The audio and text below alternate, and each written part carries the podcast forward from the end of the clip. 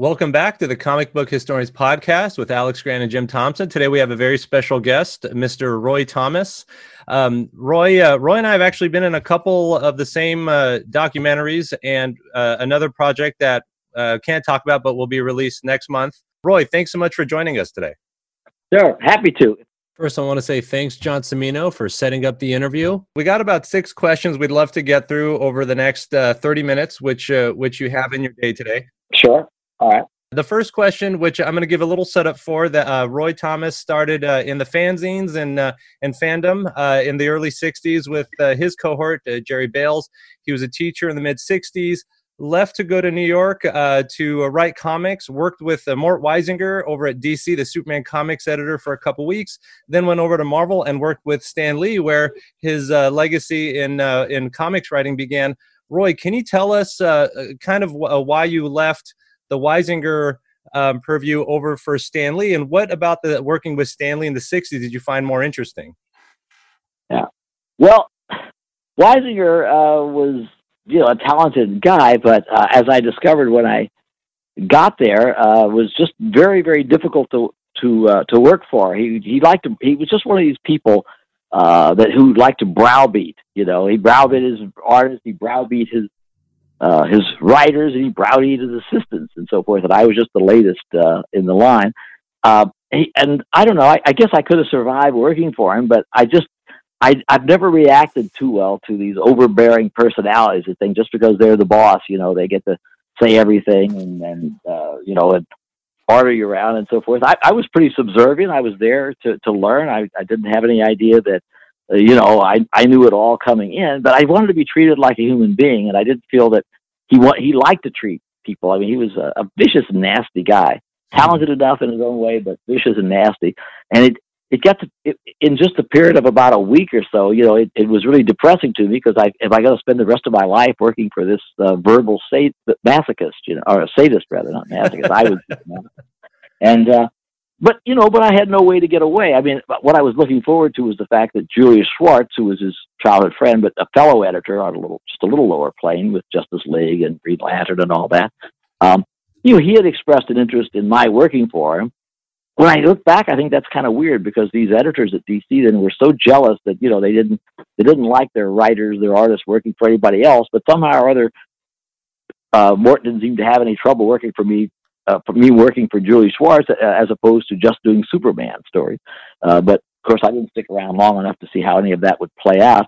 But I intended to. I was going to try to last it out. But I wanted to beat, you know, Stan Lee, because I'd only exchanged a couple of letters with him, and he sent me an issue of Spider-Man I'd somehow missed on the stands once. But, you know, and he'd seen a few of my fanzine articles and this and that. But and I'd sent him an issue or so of Alter Ego that I had done in the last year. And he'd seen Jerry Bails as before, but, you know, we had no real connection the way, say, Julie Schwartz and I did. But I wanted to take him out, you know, wanted to, like, meet him for a drink, just because I thought he was the best writer. Much as I loved Gardner Fox and the other people, I thought he was doing the best writing in comics. I wasn't even thinking about editing, because, you know, I didn't know what an editor did exactly just yet. And so I wrote him a letter, you know, and he called me at my hotel, and I said, you know, and he says, he is, you know, he lives out in Long Island. He doesn't really socialize much, but, you know, when I take this writer's test, you know, because they've been looking for a writer. And of course, I wasn't looking for a job. I had a job, but it's hard to resist. Somebody tells you, why don't you take a writing test? Just write a few pages that come by and pick up some stuff and then do this stuff and so forth. And, you know, it's kind of a challenge. A guy asks you to write that for some characters you like. And so I did it, and, you know, without meeting Stan. And eventually, within a day or so, you know, they called me at DC and had me come over to meet Stan. And about, you know, Stan was just, you know, very friendly. He was on, you know, he was really, you know, hitting me with all the stuff of how great Marvel was. Of course, I knew that, or I wouldn't have wanted to meet him in the first place.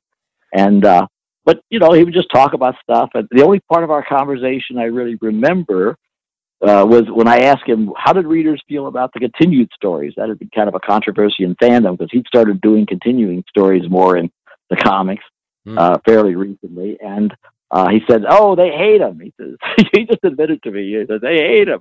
But he said, you get most of our mails against it, but I'm going to keep on doing them, because it's the only way I can write all these comics every month, is if I sort of you know, I'm starting from a cliffhanger or some kind of something from the next month. I don't have to start from scratch all the time thinking where we're going to go.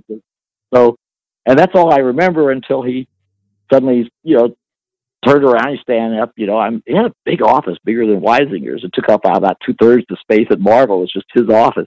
And he's looking out the window, the 4th or 5th floor, wherever it was. And he's looking down Madison Avenue and he says, "So what do we have to do to hire you away from National?" Which is what, you know, they called DC then. And I said, "I'll just offer me a job." I said, "I hate it there." You know, and I said that they reduced the amount of money. I was supposed to get 110 a week, and now that when I got here, he said it was 100. And I said, "What happened to the other $10?" And he said, "Well, I can't pay you more than I pay that idiot down the hall, the guy he was firing for me to replace." I guess he could have paid me more if I wasn't an idiot. But anyway, that was the explanation. So when Stan offered me the 110, I said, "Okay, but I got to give him notice." You know, I said, "I won't leave him in the lurch." And he said, "Well, I want you to start right away, but, you know, as soon as you can. It takes a week, 2 weeks, 3 weeks, okay. But as soon as you can." So I went there, and as soon as I told Mort that I had accepted a job, but that I would stick around as long as he needed me, he said, "Get out. You're a spy for Stan Lee." You know, he kicked me out of the office. We said, "Do not throw me in the tar patch, you know, or the briar patch." You know? It sounds like it was the fact of writing stories with continuity, and that was a main appeal. All right, Jim. Okay, so you graduated from Southeast Missouri State in 1961 with a degree in education, and then you worked for a few years as a high school English teacher, right? Four years, yeah. For 4 years, okay. 4 years, yeah. When you took over Avengers with issue 35, and you had done some other Marvel stuff, but that was where I really came into reading you. I was an Avengers fan, and I was like seven years old at the time. And you had a run until issue 104, during which time you created The Vision, Black Knight, and both of those I realized had precursors, and Ultron. When you took over the Avengers, I thought that you brought a literary awareness to the comic that wasn't there before, that they grew up under your influence. And I want to specifically cite and ask you about Avengers 57 and 58, because in those, you have these, the masterful quote, Shelley's quote from Ozymandias. Well, not the quote, the whole blame sonnet. Yeah. Yeah, and it's a beautiful page, one of my favorites in comics. It was just a happy accident, yeah. And Buscema was amazing in that. You have this striking language at the end of 58 with "Even an Android Can Cry" that we all remember as one of our favorite moments. Were you deliberately trying to raise the standard of comics in that? And were you acting as a teacher, bringing us some literary awareness? And how did all that work using it as under the Marvel method? Those would be my initial questions about that. Yeah. Well, I didn't like teaching as such, but I think I have a certain kind of, you know, teaching mentality in the sense that I love the idea of people learning things, learning history, learning literature, learning anything. I mean, obviously, you know, math and science too, you know. I'd always liked that in comics, you know, some of the DC comics, Julian things would like to throw that in. Stan wasn't really big on doing this, and he didn't really have the educational background, you know, he's in everything. But I didn't have a great education background. I mean, I just had this BS in education degree, you know, with you know, in English and social sciences and history, and then a big minor in the useless education stuff. And but I guess I think, both on one level, I was just trying to get in there and just, you know, do more of the same. I liked what Stan was doing, and I was wanting to do more of it and earn my keep and have fun at the same time. On the other hand, because I was different from Stan, because, you know, I had a college education, not that it was some great college education or whatever, but, you know, I had turned down a fellowship in foreign relations at George Washington U to go to work in comics. You know, I was going to become a college professor or a diplomat or some damn thing, probably. So therefore I would, you know, I just naturally brought we all bring the tools we have. When Denny O'Neill came in, you know, he had been a reporter, so he brought in this feeling of front page stuff, and I think that's why he was able to, you know, do such nice stuff, say, with the Green Lantern, Green Arrow series. We all brought, you know, my friend Gary Friedrich was a little more hip and, you know, anti-war, and so he would do these Sergeant Furies with more of an anti-war theme. You know, we all bring our backgrounds into the thing, and I wasn't trying to raise comics a lot. I thought it was already kind of going up. You know, Stan had sort of was raising the level of comics in a certain way simply by writing what he was doing and making the characters more believable, being human, to go along with all that wonderful Kirby, Ditko, Romita art. And I was simply trying to, you know, to do my own version, but my own version would be a little more academic and a little more literary inclined, simply because that was my inclination, even though I certainly didn't have a heavy literary background. Did you meet any resistance to that? Did Stan say, "What the heck are you doing?" No, in fact, the first story I ever wrote of a superhero, I deliberately put in like a big word or two, like phantasmagorical, which had never been in proper comics before. And he left that in without a word. He said, "Hey, this is good. This is, you know, it's in the middle of a sentence. You can tell what it means. If you don't know what it means, they'll read right past it, as long as it didn't interfere with the flow of the story." No, Stan was open to that as long as it didn't get in the way of the story. You know, he thought it was great. You know, I don't remember if he saw that use of the poem before it went out. He did. He might not have paid too much attention to it. But, you know, as you probably read, I never intended to use that. I just wrote this ending or you know, gave John the ending that make the last page a bunch of panels with the kid, you know, and he's kicking the, you know, kicking the head around, like kick the can type of stuff and so forth, you know. And I just wanted to have this kind of different ending. I hadn't thought about what I'd write there. And then when I saw it, I suddenly thought of that poem, which, of course, I hadn't memorized. I just looked it up. And then I actually wrote it out. I wrote it out in longhand on the pages so that the tops of all the panels would be the same length. If you left it to a letter, you know, some of them would be taller or shorter than others because they would face it differently. And so I took the whole design page in, but it was not intended to be that way. Now, in the case of Even an Android Can Cry, it's just the title in a way. But in that case, I actually had the title in mind from the beginning, because that's why it's lettered on, unlike almost every other Marvel comic at that period, the title, Even an Android Can Cry, is you know, written and blazoned in a stone wall on the cover. That's because John Buscema had that title from the beginning. But, you know, it just... You know, you get inspired. The Vision kind of inspired me because I thought it was kind of an interesting character and I was having fun with it. And that just inspires you to, you know, to just push on and try to do better things. Sounds like Stan was encouraging influence. And now the third question, as far as bringing pulps into the comics, you know, you've read a lot of pulps, you have a lot of pulp history. And of course, I'm referring to Conan, King Conan, Call, Red Sonja. You know, one question I had about the 70s and the early 70s and the upsurge of this stuff was the 70s like emotionally depressed and there was a fondness for this type of material like there was in the 1930s? What's your take on the importation of the pulps and comics and why that appealed to readers at the time? Yeah, it's kind of hard to say. You know, I wasn't really a pulp reader myself because, you know, the pulps were kind of dying by the time that I was, you know, starting to read in the late 40s and things. They were kind of minor. I remember buying and reading a couple of issues of Planet Stories and so forth, but I wasn't a heavy pulp reader. I never saw the Shadow pulp or any of that stuff. But as they were reprinting them in the 60s in paperback and different things, and as I would see, pulp magazines at the early comics conventions people had, and they were bringing so many of them out in paperback. I mean, that's obviously Conan, Tarzan, you know, I mean, it's even non-pulp stuff, Lord of the Rings, Doc Savage, The Shadow. They were reprinting all this stuff. And it just occurred to me that bringing that into comics, you know, even pulp stuff would kind of raise the level of what comics had been. So I sort of liked that idea. And of course, you know, Stan was very influenced by the pulps because he had actually read them as a kid more than I did. Mm. And, you know, he knew who the Avenger was. I would have known who that was even at that stage. And so, you know, again, it's just, I don't know. We were all part of that same zeitgeist and you know, bringing in whatever influences we had.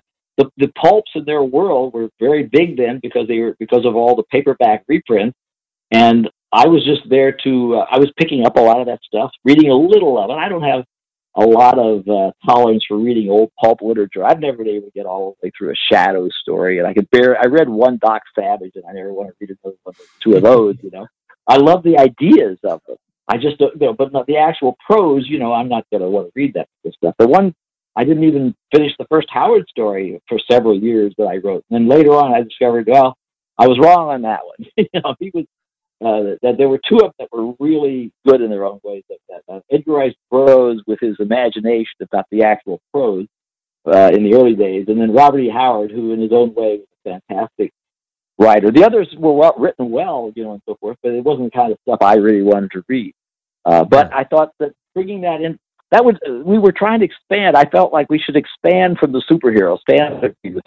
You can't just keep doing more and more superheroes. They're all the same. So you bring in, you know, you raise level a little bit with, you know, trying to get Tarzan. It took a few years, but we did get it eventually. We went after, we got lucky in being able to get Conan, which we didn't think we could get. We got totally shot down on Lord of the Rings. Tolkien didn't want to know, or his agents, they didn't want to know from comic books, you know. When I was trying to do adaptations, trying to deal with Arthur C. Clarke, you know, trying to get the rights to the story on which 2001 was based, The Monolith. The very friendly agent of his says, "Listen, I have to tell you, we'll have to forget about this. Arthur Clarke has never yelled at me before." You know, but when I suggested having one of his stories adapted to a comic book, you know, because some of these guys felt, you know, they thought comics, you know, were the enemy because they had taken a lot of readers away from the pulp and science fiction magazines.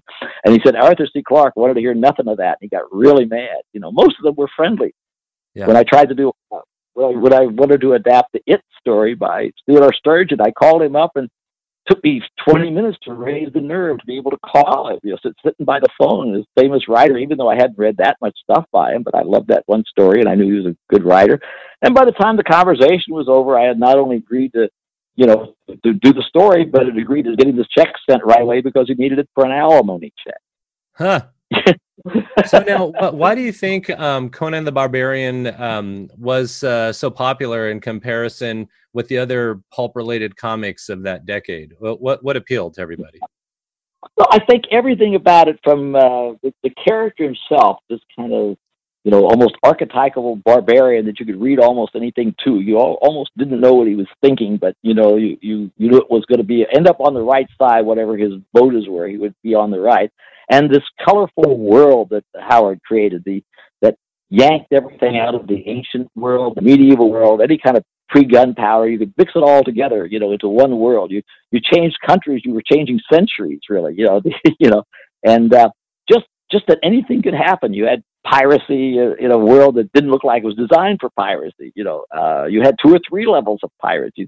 A world like that shouldn't have really been able to support that many pirates, but it did. And, a minute ago, I discussed your role as a writer in terms of as a teacher and literary awareness. I want to talk to you about the influence of pop culture on what you were writing, of contemporary thought, of social topics. You mentioned Denny O'Neill, but you were doing some of that as well at the same time. Specifically, I want to cite 2 Hulk stories. I said, nobody ever cites Hulk stories. Go ahead. I'm going to. Okay. They shoot Hulks, don't they, in issue 142, which was fairly controversial at the time in some ways. Oh, yeah. Yeah. And then I also, the letters page from, I think it was 147, which also contained one of my very favorite Hulk stories of all time, Heaven is a Very Small Place. So I want to talk about those for a minute. It seems obvious that the They Shoot Hulk story was inspired by Tom Wolfe's Radical Chic Evenings, where Leonard Bernstein, he's telling a story of Leonard Bernstein and his wife hosting a fundraising party for the Black Panthers. Right. And you turn the Black Panthers basically into the Hulk and have these characters, Reggie and Militia Parrington. And it's pretty biting satire, and it's very much, obviously it owes a lot to Tom Wolfe. And my question would, but you also cite Truman Capote, you cite Norman Baylor in the story. You're bringing in a lot of contemporary writers in this, and at the same time, you're bringing in commentary on feminism and women's liberation movement and all of that. So it's both pop culture and its relevancy. Can you talk about that issue a little bit and what you were trying to do? Yeah, it's weird. Originally, of course, I was just going to do a story that, used some of Wolf's stuff. And then suddenly when the Radical Chic kind of occurred to me, because I just love that piece. I mean, it wasn't that I didn't think, certainly. I mean, you know, that's why I didn't change to the Hulk. It wasn't that I didn't think, of course, that, that the Black cause or the racial justice cause was any kind of, worthwhile thing. I just thought the way that these guys approached it, Lenny Bernstein and his friends, and, you know, I have a great admiration for Bernstein as a musician, West Side Story, if nothing else, you know. And yet, I just thought it was just crazy. These people were just nuts. They didn't know what they were doing. They're playing with fire. They're just doing it on such a shallow, casual level. And they were stupid enough to invite Tom Wolfe to come by and take a look. What do they think he's going to write? You know, he's going to write how sweet and smart they were. So I love this piece. And then it occurred to me that, you know, if you could do it for the Black Panthers, let's just, you know, we're taking out, I don't want to have a racial thing. Just make the, make it about the Hulk, you know, that becomes the symbolism of the whole thing. And then I just kind of let it go from there. And I was lucky Herb did a nice job. And then we had John Severin inking it. And of course he could make anything look real. Tom Wolfe gave us permission to even use him as a character in there. So I didn't have to disguise anything. So as a result, you know, it just became a weird offbeat issue. And maybe we had a complaint or two about it. Mostly people just liked it. Some of those people who did that probably never heard of Tom Wolfe. They never read Radical Chic, wouldn't have known it, you know, didn't know what any of that stuff was. But I felt the whole thing is, as Stan always said, if it makes a good story, and it makes a good Hulk story, there's a lot of ways to do a good Hulk story. You know, Peter David had his version, and, you know, this person's had that version, and so forth. My particular version was doing stuff like the Golem stories and, you know, just doing something kind of different because I wasn't very interested in the Hulk. I mean, I thought he was a fine character, but I preferred the Thing, and I always wrote the Hulk twice, maybe not that issue, but generally wrote it twice as fast as anything else, and it sold better than almost anything I did. They upped the print run twice while Herb and I were doing it. It had been selling well under Stan and Herb before, but it kept selling better.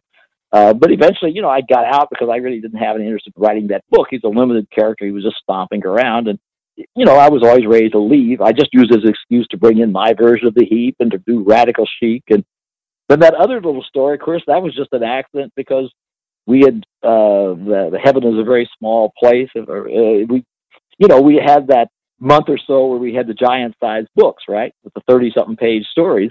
And then Goodman decided not to do that. So all of a sudden, we had to cut the stories in pieces, and I suddenly had, you know, all the comics had, Fantastic Four had, Thor had, Conan had. They all had this little space where we suddenly had to cut the books up, and we had maybe a space for 6, 7, 8 pages we had to fill.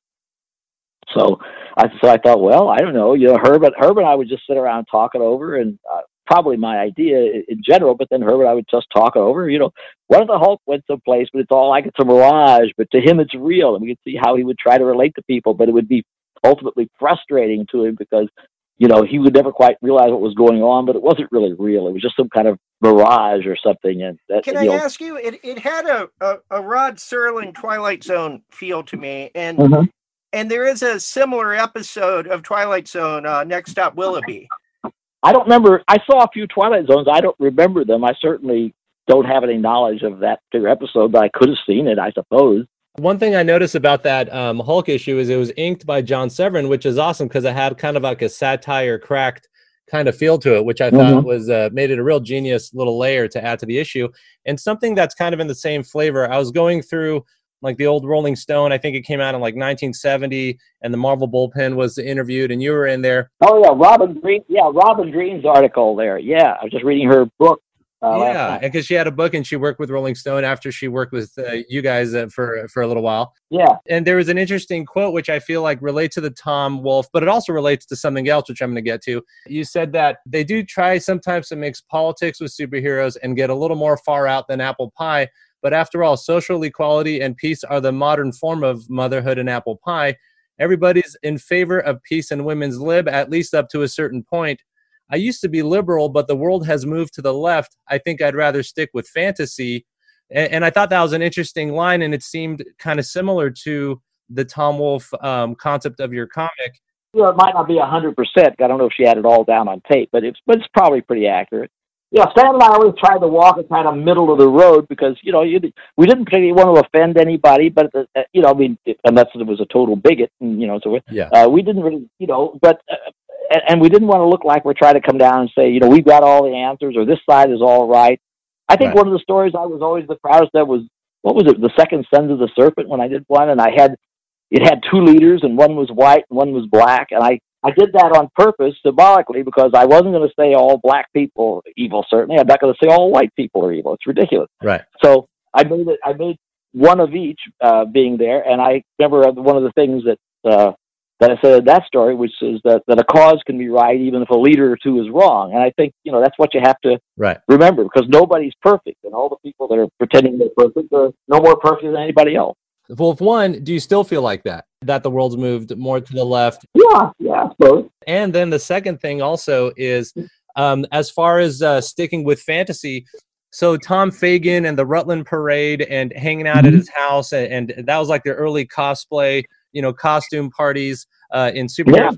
Yeah. Was that part of like just enjoying the fantasy of the characters? And tell us about what a night at Tom Fagan's house was like. It was sort of like in the comics, except without the real superheroes. No, it was just, it started out, and 65 was only the second comic convention ever really in New York and so forth. And I happened to be there because I had just started work. And so Tom Fagan was there, and he invited me and the guy I was staying with, David Kaler, who had just started, I'd helped get a job writing, turned out to Captain Atom and things at Charlton. And they invited us up, so we took our Plastic Man and Doctor Strange costumes and went up and rode on the float with him as Batman and so forth, and had a good time. And over the next few years, 3, 4, 5 years, just more and more comics people heard about it, started going up until we'd have a whole bus once, I think, or something. And, and after a few years, it kind of died down for various reasons, but it had 5, 6 years of increasing numbers of people going up. But all it really was, is it was just everybody kind of hanging out. We were out of the city for a change. It was a little different. A lot of these people were city people, never got out of the city. I mean, I'm a small town boy, but these were people that, they spent all their lives practically in Manhattan and Queens and the Bronx, or something. And suddenly they're out here and walking around. It's, it's a smaller city, and they're walking around in the countryside, and, they had the dam there and all kinds of stuff, and there were the woods and the mountains and so forth. And I just remember freezing my fingers off by myself out there trying to do something or other with a float one year. And then we'd all hop on, and we'd have our costumes if we brought them, and and then we'd go to a party because Tom was babysitting for several years this house, that big house. It was a great party house, and that was kind of nice, and. I don't know. I don't have a lot of memories from it, except that it was just a good time, and we always enjoyed ourselves. And I don't exactly know why it came to an end. I know that I was up there through at least about 72, if not else, because I remember I rented a car, drove there, and I came home with in the rain with I think it was with Jerry and Carl before they were married as the Conways, and.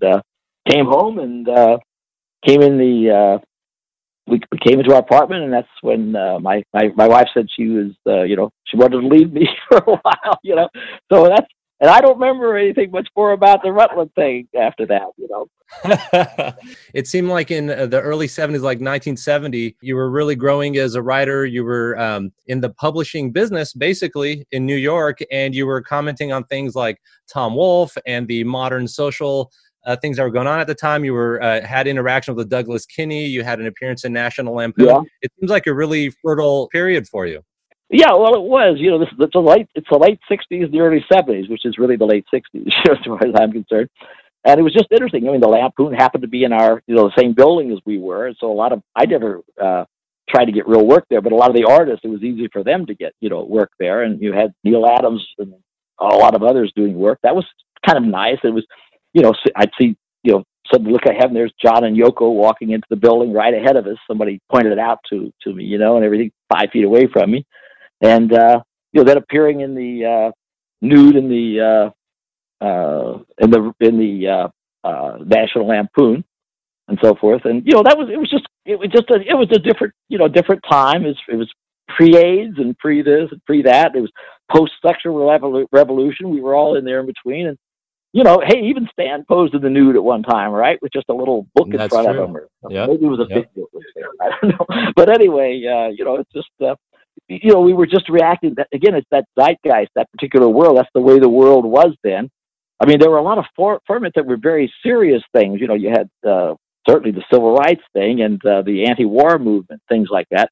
My last question, we've talked about literary awareness, and we talked about the influence of Tom Wolfe as a literary journalist, and how that inspired you to be somewhat of a commentator on some things. My last question is, I want to go back to your first job, though, as a history teacher. I didn't teach history then. I had a history major, but I ended up teaching English. Ah, well, that makes sense, too. But you, with The Invaders and then All-Star Squadron, it seemed like you were teaching readers both world history and comics history simultaneously. And that became a big aspect of your career, starting really with Avengers 97 and Godhood's End, and then in 1971, and then Giant Size Invaders, really taking it to another level, and the 21 issues of Invaders. But what I primarily want to talk about is, in relation to all this, is your experience doing the Invaders Annual #1. And if you could tell us what that was, and how it came to be, and who you were working with, Robbins and Rico and Elias. Yeah, that was a very special issue to me because it became the one, as it turned out, only Invaders Annual. And of course, naturally, the first thing I thought of, if I've got all these extra pages, I'm going to, as usual, turn it into the Justice Society of America, which I turned everything into if I could. You know, and I had done that with the first Avengers Annual I wrote, you know, which was treated like that. So in this case, I decided, well, you know, I was going to do this thing just like the old All-Star comics when I was reading it, where I'd have the beginning and ending with the characters together, and then I would have the three different heroes, at least luckily it was only three main heroes. Each of them would have his own chapter, and it would be drawn by somebody who had drawn the comic in the past, you know, if possible. I mean, they weren't all around, but I couldn't get everybody I wanted, you know. I don't remember... I guess Bill Everett was already dead, so I went to Lee Elias, who hated the Submariner. He always said that, but I got him to draw, to pencil at least, the Submariner chapter. That was sort of interesting, just to have him do it. I liked his work on the Flash and so forth. I had Don Rico had become a friend. Don had been, you know, a writer and artist at Timely, and he'd done a little Captain America back in the 40s, and we were friends. You know, he and Sergio Aragones and Mark Evanier a little later would co-found that CAPS organization out in L.A. of comic book people. And Don was really a very nice, urbane, great guy and so forth. So I thought it'd be nice to have him draw Captain America. But the real thing was getting the Human Torch, you know.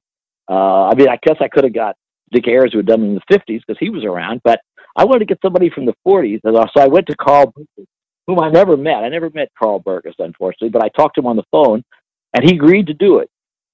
And then he reneged, because, you know, he had got to really, you know, hate, not me or Marvel, but more like Stan. He felt, I don't know, somehow, it was really Martin Goodman who was his real enemy, because, you know, he's the one that took Human Torch from him, not Stan. But he didn't like Marvel, and so I guess when he really came to shove, he just couldn't bring himself to do it or something. So he very politely called up and begged off on the phone, and so I was really kind of depressed. I had no 1940s person to do the Torch.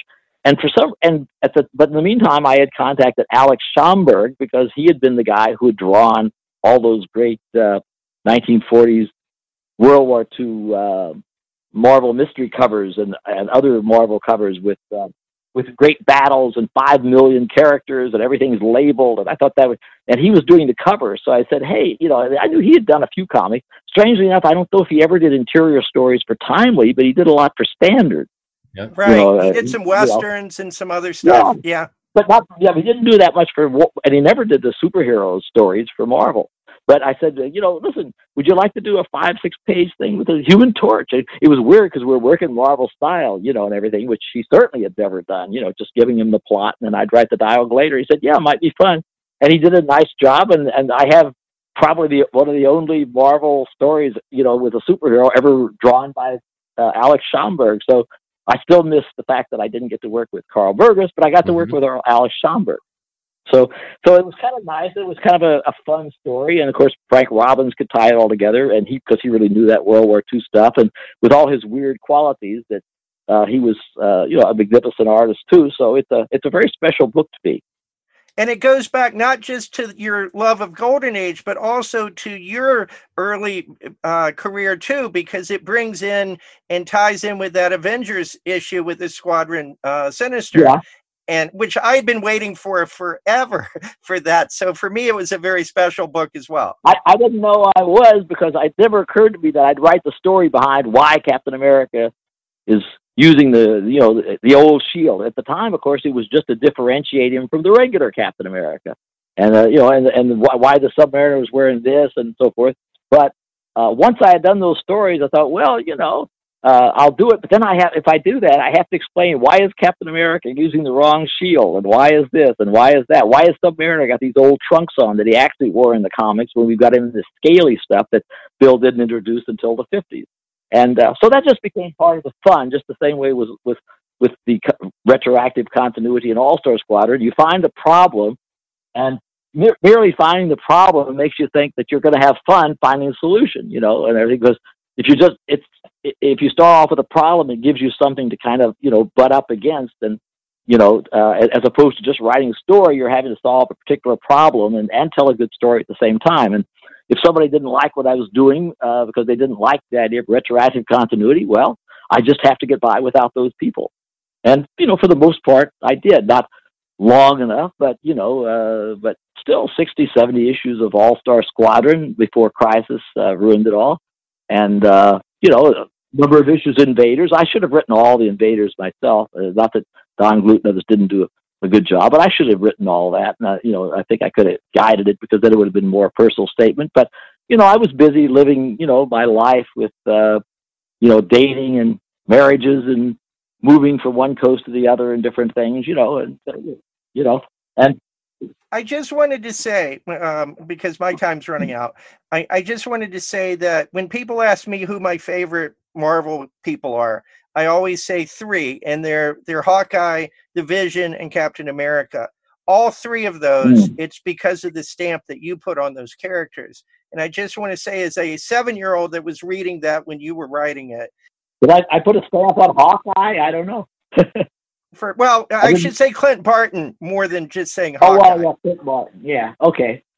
Yeah, I get, yeah, because he didn't have a life before that. Right, yeah, I guess. Right. That's exactly right. So for me, I got to say, you were always the man for me. Oh, well, I was the boy, really. Stan was the man, you know, and everything. Well, thank goodness you kept me gainfully employed during that period, then, you know, what, you know, and everything. So I'm very happy. And now, of course, they're keeping me happily quasi-unemployed because they keep paying me for reprinting this stuff, you know. And nice. You know, there you go. You know, I mean, it's not like huge money, but it enables me to live nicely and not have to get by on Social Security. They're paying all this stuff. That as I write a little thing, I don't have to. You know, at this stage, I don't have to do anything I don't want to do. You know, nobody can. You know, harm me or damage my reputation because I don't care. You know, they stop doing conventions. If they stop paying me to come to conventions, I just won't go, and I'll live quite happily. If they have conventions, I'll go, and I'll do that quite happily, you know. And something I'd throw out there as we wrap up is that, you know, Julius Schwartz is often credited as the guy that brought a lot of science fiction and a lot of critical thinking and thought to a lot of those Silver Age characters. And I would say that the person at Marvel that was really putting that sci-fi stuff and expanding the Marvel Universe on a science fiction level with things like the Kree-Skrull War. That was you, Roy. So thanks so much. Julie was, I will say that Julie was an influence on me, even when I was at Marvel, because I still liked that stuff. I mean, you know, I realized it was at a more juvenile level of Stan stuff, but I still liked it. You know, I could still, I just got into a little mindset, and I could still read The Flash and Hawkman, even though it wasn't, you know, written on the same plane that, you know, the little slightly more adult plane that some of the Marvel stuff was. But I was very influenced by Julie and very impressed, and I liked the fact that he did this. And Stan didn't like, you know, parallel world stuff, you know, but I found ways to bring it in with What If and different things. He would never have been in favor of doing a comic set all in World War II. He just used that for a few Captain America stories because he didn't know what else to do with him. But to me, you know, that was the way to do it. Why should all stories be set in one or two eras, like the West and, you know, and the far future and the present? Why not have a World War II? I would have loved to have done a World War One comic, but I never quite got the chance, you know.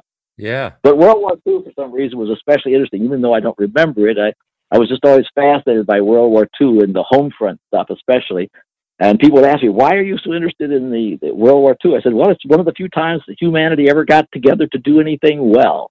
I mean, the whole world just about, unlike World War, they were practically all involved in everything, and it was an awful, terrible thing. And it's not like I seriously would want to repeat anything like it. But the fact remains, you have to admire the fact that the whole damn planet just about was involved. Anywhere you went, it was at least a background thing, you know. Even if you were in a neutral country or you were in Africa or whatever, there was always something going on, you know, a la Casablanca or something. And that just, you know, fascinated me. And I feel that, you know, World War II is like the Roman Empire or the Civil War or something. You know, just there are an infinite number of possibilities. There's something I'd love to do, a Civil War superhero story, you know. There you go. You might do a better version than the one that Marvel actually did. Did they do one? Yeah, at some point, yeah. Stan, I never read the stories that much. I like the movie they made out of it. But Stan, I remember Stan must have, he thought that was what, I don't know if he was talking about the individual story or just the concept, but I remember him talking to him on the phone once, and he said that he thought that Civil War idea was one of the best that he'd seen in, you know, comics and everything. But, you know, he's not necessarily talking about so much the actual stories as the concept. But, of course, that came out of, you know, stuff that he had done, too. I mean, you know, the seeds of all that stuff are all set back in what Stan did with Jack and Steve and so forth. You know, you could always trace anything that they do now or that I did then. It's all kind of traceable back. It all kind of flows from this fountain that was unleashed when Stan and Jack and, to a lesser extent, Ditko, you know, got together and suddenly became this wonderful triumvirate, creating a whole universe. And, you know, I mean, Stan and Jack in particular were just the absolutely, you know, irreplaceable, essential parts of that. Neither of them could have really, you know, done it without the other, although they didn't do it at the time. Yeah. Yeah. There's definitely a magic that happened in the 60s in New York at that building. It's like Lennon and McCartney or, you know, whatever, you know, something, two people or three people get together and all of a sudden something comes out that's much better than any one of them, you know, would have done apart, you know, and everything. And I was lucky enough to come along and, you know, be a junior partner in that, and I could carry it forward a little bit. You know, I'm not in the same league with, in terms of importance by any standard, with guys like that and a number of others. But at the same time, you know, I could contribute my own little bit. You know, trying more just to have fun and make a living, and maybe contribute a little, because I always loved the comics medium. Obviously, even if I don't read comics now that much, except the old ones, you know, I love the idea of comics. I love the medium and the storytelling. And It's sort of been nice to see the world catch up with us a little bit, you know, even if they have to movies and TV shows to do it, you know, the world kind of has to admit now, you know, maybe there is something to some of this stuff, you know.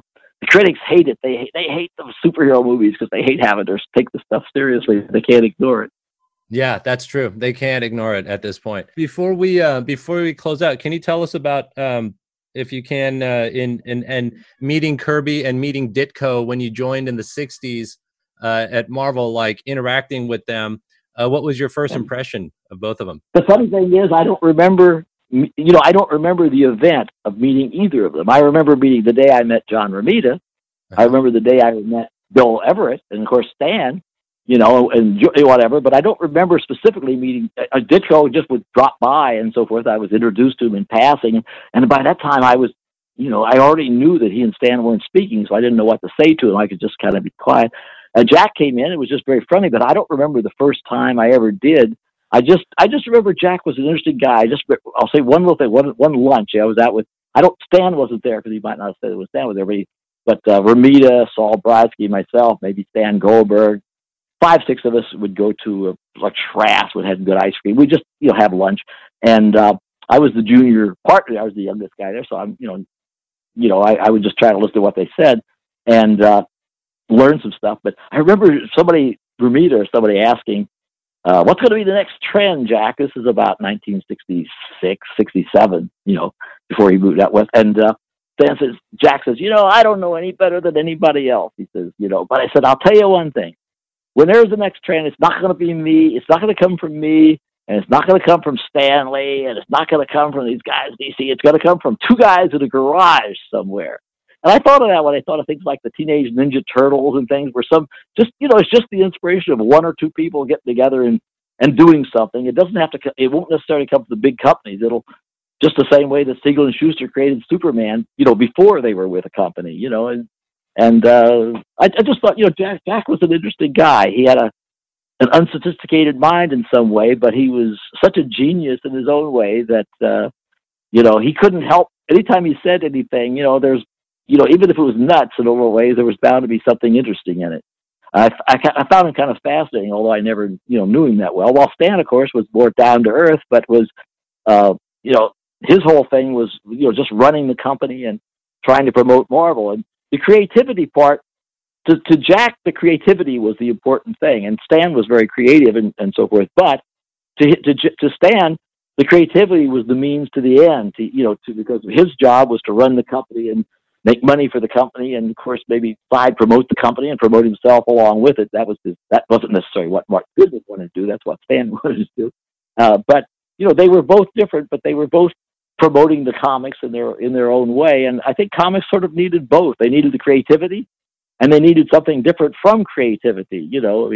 I can't ever see Jack Kirby ever starting anything like Marvel Comics with the continuity and the this and the that. I can't see him doing that, even if he was the editor. And on the other hand, maybe he could have done it after Marvel, certainly not before. On the other hand, Stan would never have been able to create Marvel and get it going if he had Jack Kirby or somebody else very much like him, because Stan wasn't going to come up with all these ideas totally by himself. He would be dependent on a really good artist. And, of course, in Jack, he had the best, And then he got lucky with Ditko, who nobody ever heard of or cared anything about. And it turned out to be one of the two or three most important superhero artists of all time, that DC probably wouldn't have hired on a bet at that time.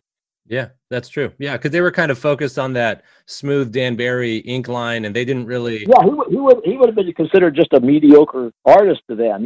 I was a fan of Ditko since he was doing Captain Atom the first time in the late 50s, a couple of years earlier, and I thought this guy's really pretty good, So as soon as he started drawing Spider-Man, I recognized who he was, just as I knew who Kirby was. I'd know who Kirby, or at least Simon and Kirby, I had known that was a symbol for good quality in artwork since I was 5 or 6 years old back in 46, 47.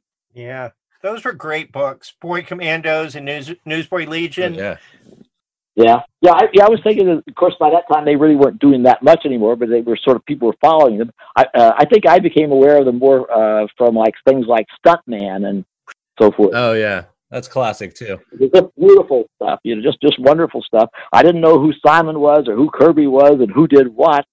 And once in a while, Simon could pull off a thing that was just like Kirby. But, anyway, so there you have it. I just tried to, be the sixth wheel on the thing that Kirby and Simon did. So anyway, we got to go. Thanks again, Roy. This has been another fun episode of the Comic Book Historians Podcast with Alex Grant and Jim Thompson. We had a really fantastic guest today, Mr. Roy Thomas, Roy the Boy, and the second editor-in-chief of Marvel, of the Marvel Age, after Stan Lee, his heir apparent culturally and comic writing-wise, and he took that into his own legacy in comics. Roy, thanks so much for joining us today.